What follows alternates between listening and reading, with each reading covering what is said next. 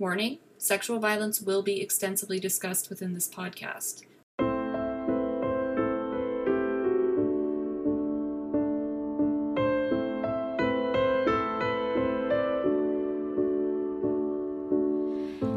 All around me are familiar faces. Welcome. My name's Crystal, and this is the first episode of Defining Deviant podcast. So, the website definingdeviant.com outlines the different topics I'll be covering within the podcast, so I won't cover it today, but there is going to be the first sort of meet and greet for a handful of people that are interested on May 15th, so you can go see that on the website. In terms of starting for this episode, I really wanted to outline who I am and what my background is in terms of you understanding why I'm coming to you with this information. I have defended my dissertation now. I did that last September, uh, remotely, joyful, but I have since been sort of working on research and waiting to go on my clinical residency, which will be the final step of my PhD before I get licensed as a clinical psychologist. My area of focus for research, particularly, has really been in the area of sexuality and sexual offending. And then my clinical interests are quite wide ranging, but I do focus somewhat in forensics. So that intersection between psychology and the law.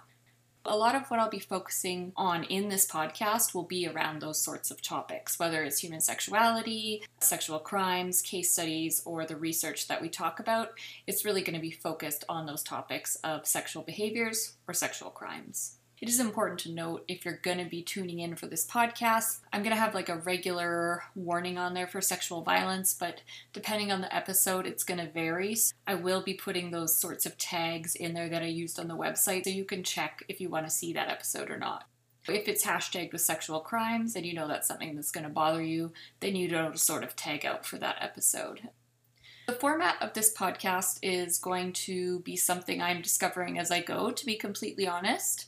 I didn't really have plans to start a podcast. Really missed teaching at the university as I've I've taught a course based on this material and based on human sexuality uh, several times in the last three years. I've really been missing that teaching component to my life and thought this would be a really lovely way to uh, get that aspect out there.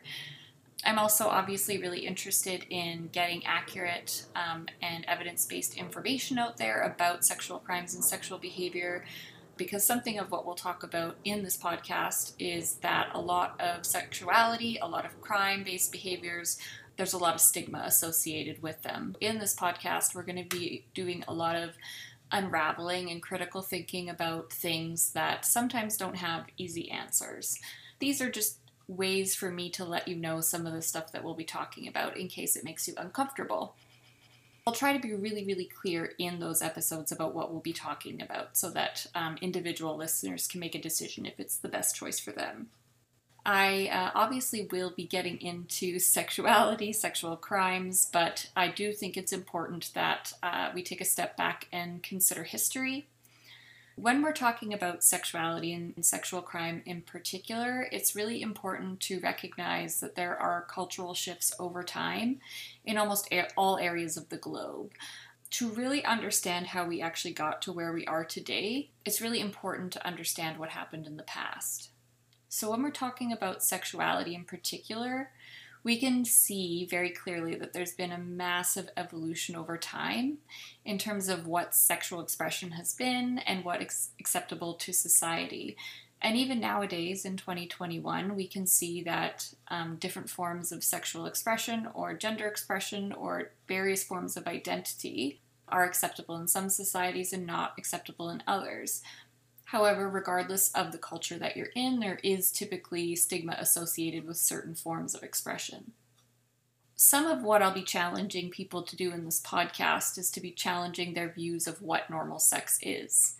So, when we talk about the idea of normal sex, you're going to learn, you know, there's not really there's not a clear understanding of what normal would be. Time frame that we're growing up in, the culture that we were brought up in, those things are really going to influence the choices that we make, including sexually. It's important to acknowledge that as we're going through these things and talking about history, some things will seem really obscure, really, you know, out of date, very different from what we do today, but it is important to acknowledge that once upon a time those things were viewed as normal. The version or the definition of normal as we know it today is not necessarily the definition that it was then. We may view something as abnormal and deviant now that was once commonly accepted or celebrated. And when we look at that, it, it looks really odd to us and we can't understand that we have to understand the intersection between time and culture and cohorts and all those things that play into sexuality when we're talking about it. If we look back to really old times, look at the background of Judaism, um, it's a religious culture that spans over 4,000 years. So we know that um, individuals of this culture have been and continue to be persecuted by other cultures due to their religious beliefs. But if we kind of jump back in history, and I will be providing citations for all the information that I talk about variously for people that are interested. With regards to sexual behavior, this belief really focused on procreation as the reason for engaging in sex. Things like masturbation, celibacy, homosexuality were all prohibited because they did not result in procreation. If we're looking at this framework when we come to sexuality, this essentially meant that sex should be taking place within the confines of marriage. If we think about gender interactions there, then the husband was considered to essentially have exclusive rights to the sexual and reproductive assets of his wife. There's a sense of that ownership there. So, polygyny was acceptable, and the definition of polygyny is essentially that a husband could have more than one wife, but the reverse was not true, and that's called polyandry. That would be the wife having more than one husband. So that was not acceptable at that time. If we look at this sort of cultural background overall, this is patriarchal in nature. This idea that women were meant to be wives and mothers were really the root of those foundations, and the families were very male dominated. And we still saw men at that point in time carrying on the family name and inheriting any family wealth. That's sort of a really, really far background look at sex when we're talking about early culture and religious culture. If we look at some specific societies, we can understand some things that have become relevant today and some things that we have different understandings of. Ancient Greece really took a what we would call realistic view of sexuality and focused on aesthetic beauty. If you look back on the time of ancient Greece, you see a lot of statues, you see a lot of sensuality, and a lot of this was based on their ideals of the Greek gods. Greek gods were shown to really enjoy sexual relations um, with each other, they masturbated, uh, they also had sex with humans if they could, and sex was not necessarily something that was just used for procreation among the gods. It was also used as something that was recreational. It became something that was for fun and also for pleasure. So we saw some uh, dual purposes for sex develop at that point. If we look to Greek society and we look to specific behaviors, um, at that point, ancient Greece, homosexual behavior was very prevalent and actually institutionalized in Greek society. It was a very common part of their culture. Males were thought to be bisexual, whereas there was more issues that occurred when someone would focus exclusively on homosexual behaviors and then that is seen as abnormal. Really important to note here and something that's going to come up in later times is that in ancient greece there was a term called pederasty. This essentially stands for boy love and there this was integrated into their system essentially where adult males would have a form of mentorship is the way that they framed it with younger adolescent males, and essentially they would have sexual relationships with those males until post puberty, and then that relationship would end. So, this was seen as a form of mentorship with a sexual component. At that time, again, which some individuals would call pedophilic behavior, these behaviors were prevalent and quite accepted at this time. Again, this focus on sort of uh, male as the main figure and women as wives and uh, mothers, still, we know that ancient Greece was still quite a patriarchal society. If we take a look at ancient Rome, hedonism was a basic concept within Roman culture. Hedonism is really about the pursuit of pleasure. What you do comes down to wanting it to be pleasurable. So live fully today because you really don't know what's going to happen tomorrow. And we also see a shift here in ancient Rome that, unlike what we saw in ancient Greece with that focus on beauty and aesthetics, you know, those, those statues, we see a focus on really rough and physical in the culture. So we see a lot more rough and physical characteristics. Roman culture allowed for more of an active participation of women specifically in sexual interactions. So within Roman culture, women didn't have to be passive participants within sexual interactions. And let's be clear that although that was the case, the culture was still patriarchal overall, but sex was something that could be used recreationally and women could engage more actively in than we saw in previous cultures. Sex became something that was viewed normally and a physical activity to be enjoyed. Even if we just look through these first three sort of cultural overviews, we can see shifts that happen within society. We have, you know, this sort of romanticism, and then we have more rough periods, and then we have periods where there's a really kind of strict lockdown on sexuality. And these are some themes that are going to come up in the cultures we continue to talk about. Something to note of interest to sexual crimes in the later Roman Empire is that we did see quite a rise in sadistic tendencies becoming visible during events. This would often happen in combat and games, and these activities would often actually have a, an element of sexual activity. We saw some very sadistic activities during this, so things such as couples being forced to perform sexual acts before the spectators, women were allowed to be raped by animals, and spectators often engaged in sexual activity during these events. So they would be essentially watching the sexual activities going on and engaging in sexual activities themselves. Again, this is that theme of very rough and physical that we saw in this time period of ancient Rome. We jump to the idea of Christianity and Christianity culture and how those ideals started to form within sexuality. We know that Christianity gained power in Rome around 313 AD.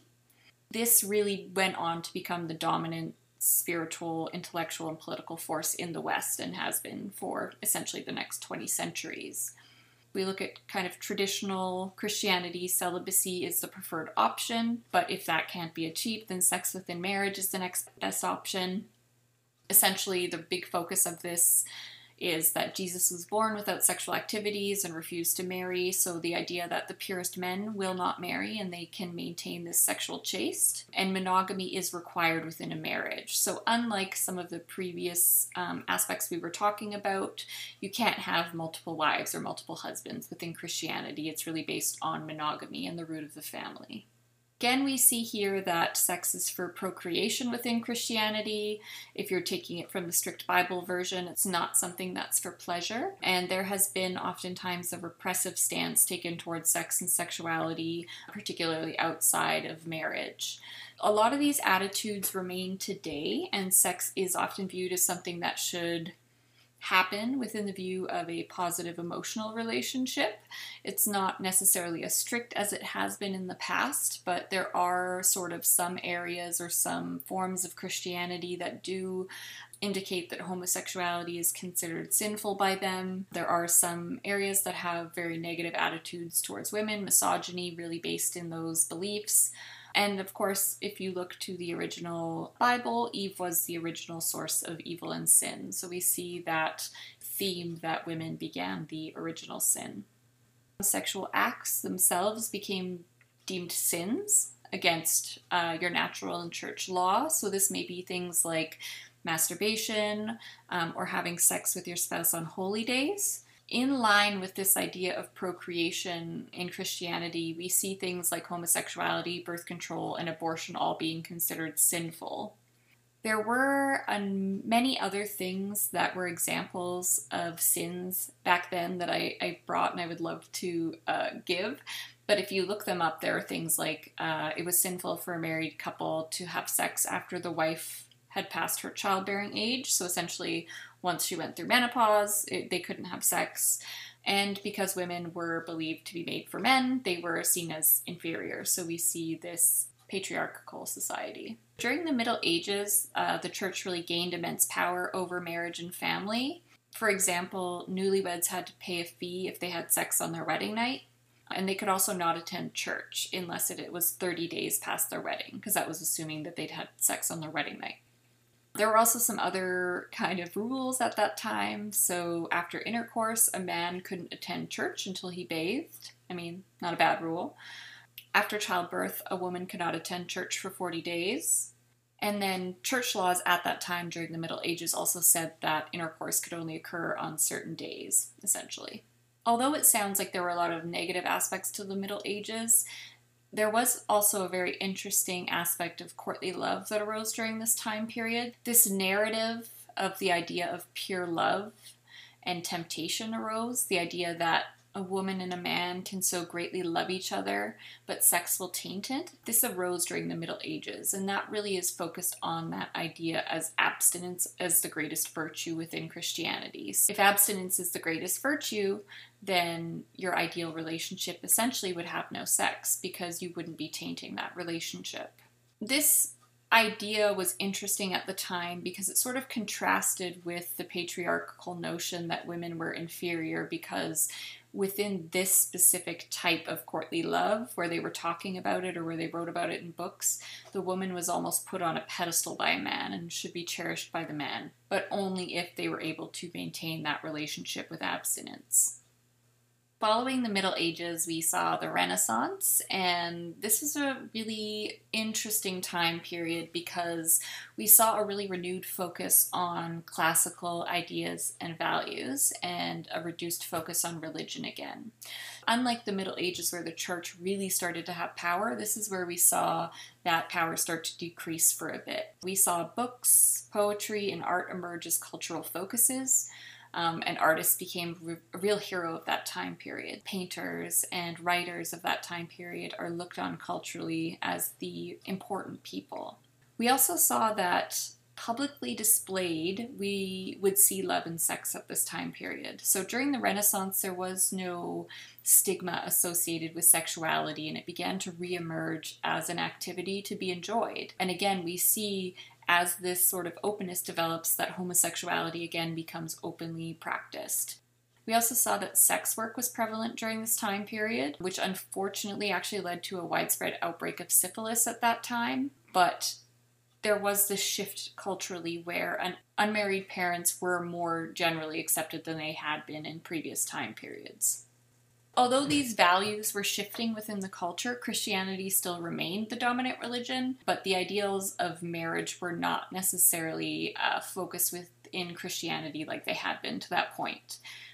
We also saw some really interesting church activities in terms of the church was involved with creating brothels at this time because they thought that this would allow the sex workers to serve God and would prevent lust, essentially from uh, harming their lives in other ways. So they they thought that this would be a helpful or beneficial use of what they were doing, and they also thought that this would allow the customers to see the errors of their ways. I mentioned the syphilis outbreak because following the Renaissance period, we, we see the Reformation and the Counter Reformation.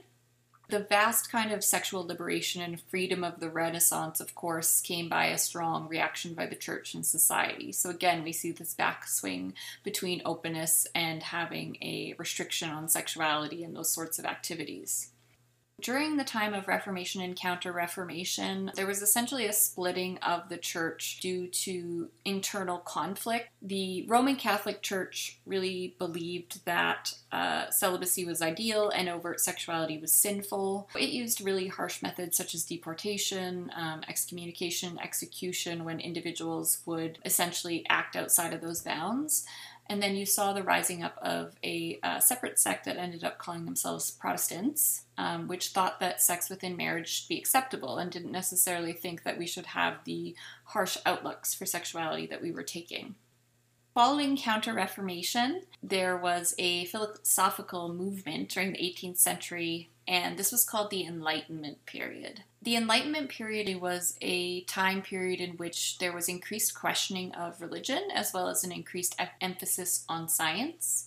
The valued frameworks for viewing the world at that time really became empiricism and rational thought, moving away from the idea of religion as the necessity for a moral framework.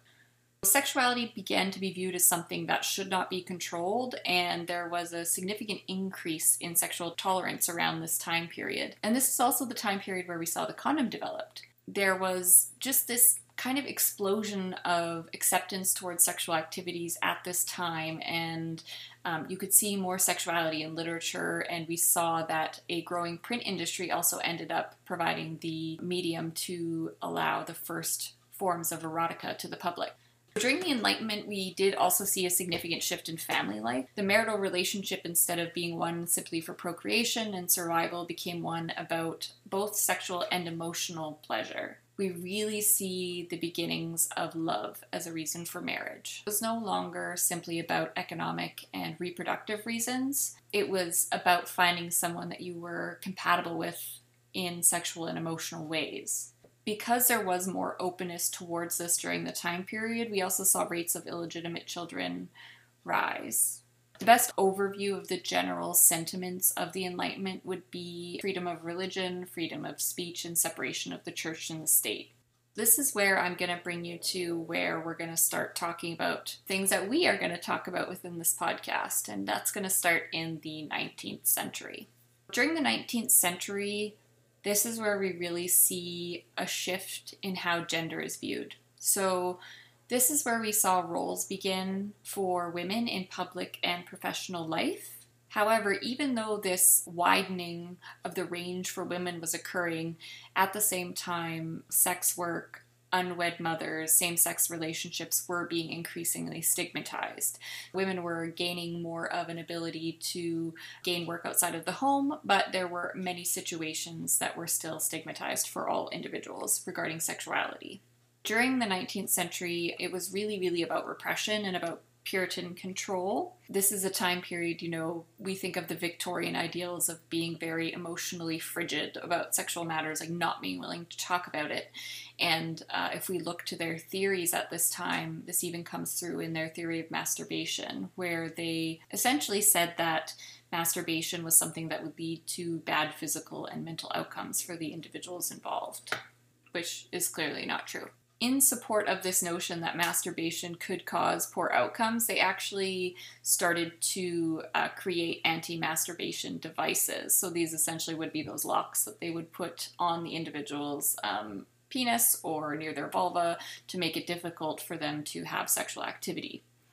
As we know, when repression occurs, this tends to lead to underground activity. So we saw a, big rise in underground sex work and um, sexually explicit materials during this time. We see this kind of relationship where sex was publicly abhorred by everyone, but it was privately indulged in, and we saw, you know, a lot of people utilizing those services marital sex was more accepted during this time period, and women were becoming active participants. During the 19th century, we would say this is the first time that mutual pleasure really became the norm for sexual relationships.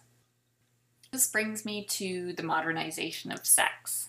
You know, I've hit you with a whole bunch of historical information today, and sometimes that seems really boring, but for me, I like to lay that foundation because the themes that you've been seeing arise um, in these different time periods are themes that we're going to continue to see even during now. Whether it's that struggle for sexual repression, you know, or a struggle for s- sexual freedom, right? We have these aspects that are still ongoing today.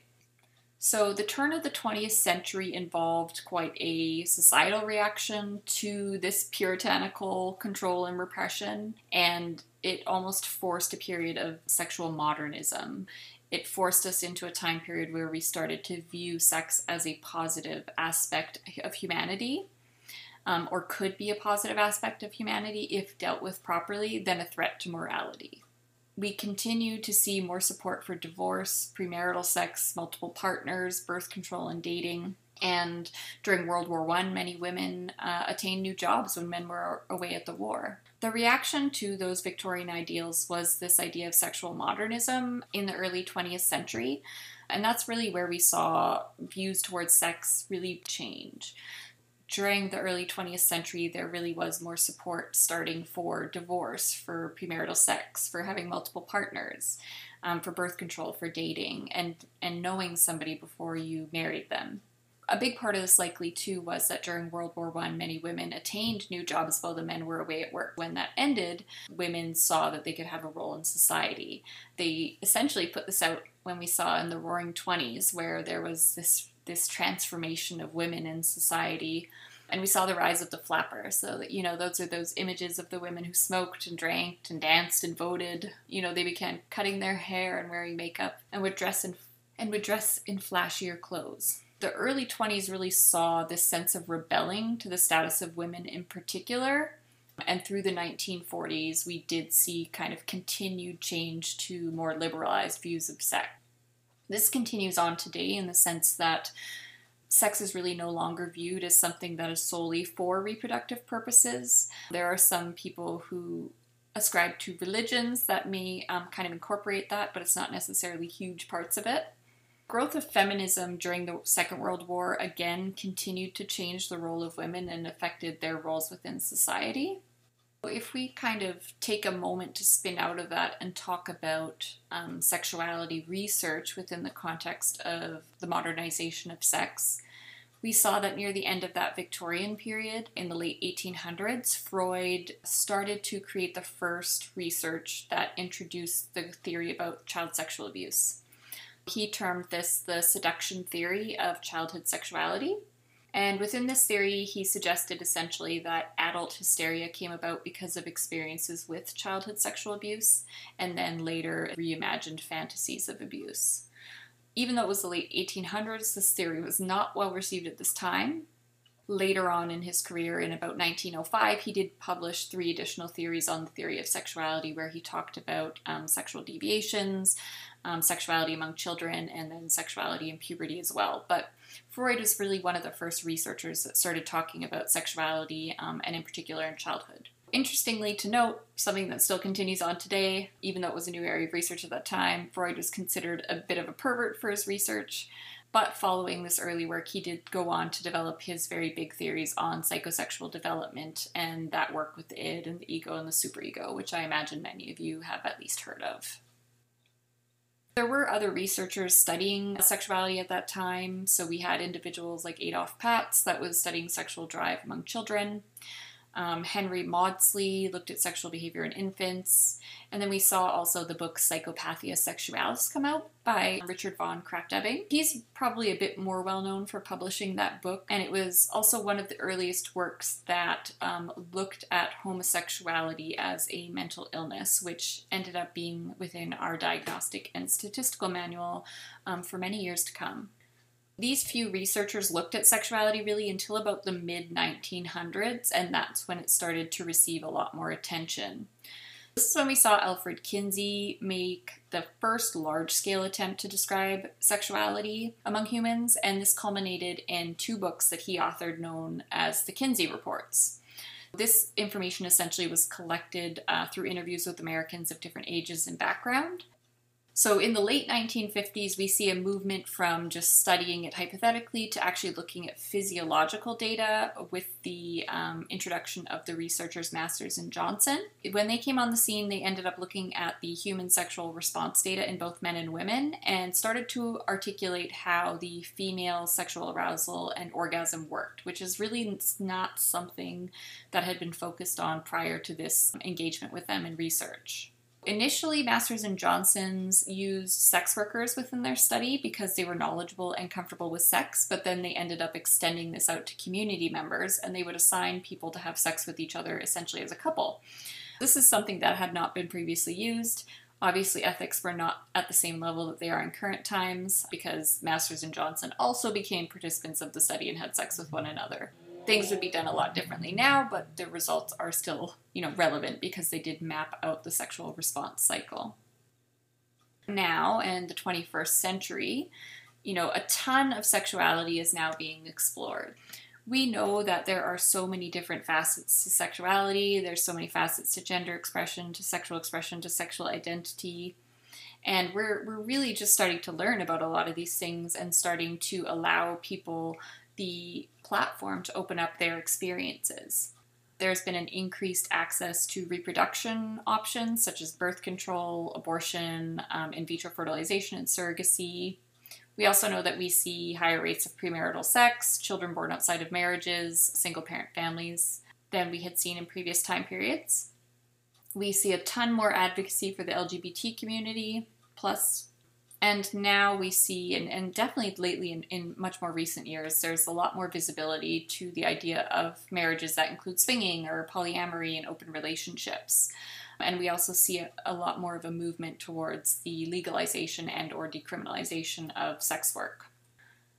One thing we're going to talk about in this podcast, um, probably on its own episodes, will be the idea of pornography. Obviously, the idea of pornography or sexually explicit material, we'll talk about the differences, is very everywhere these days in our in our current society. So, in addition to that, we have to understand the role that those things might play or how they're used within relationships. We also see that now in recent times that there's a lot more allowance for gray areas within sexuality. Something like BDSM, for example, was not something that was previously discussed, but since we've had the introduction of some very popular movies and books, you know, people use some language around it with more familiarity, although they may not necessarily understand it. That brings us to the end of this first episode, but I am gladly looking forward to the next. And in terms of what I am thinking about for the future, for me, I really wanted to do this podcast as a way to demystify some of these really difficult topics and also provide an avenue for people to learn because I think that a lot of the subjects we're going to talk about are misunderstood there's a lot of kind of myths around sexuality, around sexual violence. There's a lot of myths around criminality, those sorts of things. So the hope is to really clarify a lot of that and make clear what research does tell us occurs in these circumstances. And also make you aware of what strategies are the most successful to actually allow us to reduce and make changes to sexual violence within our society this is an area that kind of crosses into my teaching, my research, my clinical work, and I have a lot of information and I love teaching and sharing in this area. So I thought that this podcast would be a great opportunity to really demystify. So, my plan for this podcast is pretty vague at this time, I won't lie to you. I am in the time period between my residency right now, and I'll be starting in September. My plan is to hopefully do a podcast every week but that will be depending on sort of time and obligations at that time period since this is a passion project for me. I do intend to go over the topics that I've all talked about and for this to be a long term project for me. Since this is a topic you're really, really stoked on, do know that I will be sort of putting long term planning into this, but it might be a bit of a slow start. I will be going over different cases in the future, and of course, I always um, love to get feedback and interesting case information if you have it. I would love to have other psychologists on, other people in the area of this, and people with lived experience. So if you're interested in that, you can also make contact. As I said, I'm sure it's going to change a little bit as I learn about this, but I really appreciate you taking the time to learn with me and hope that you will continue to listen in the future. Thanks. If the information in this podcast has been distressing, please see the homepage for resources.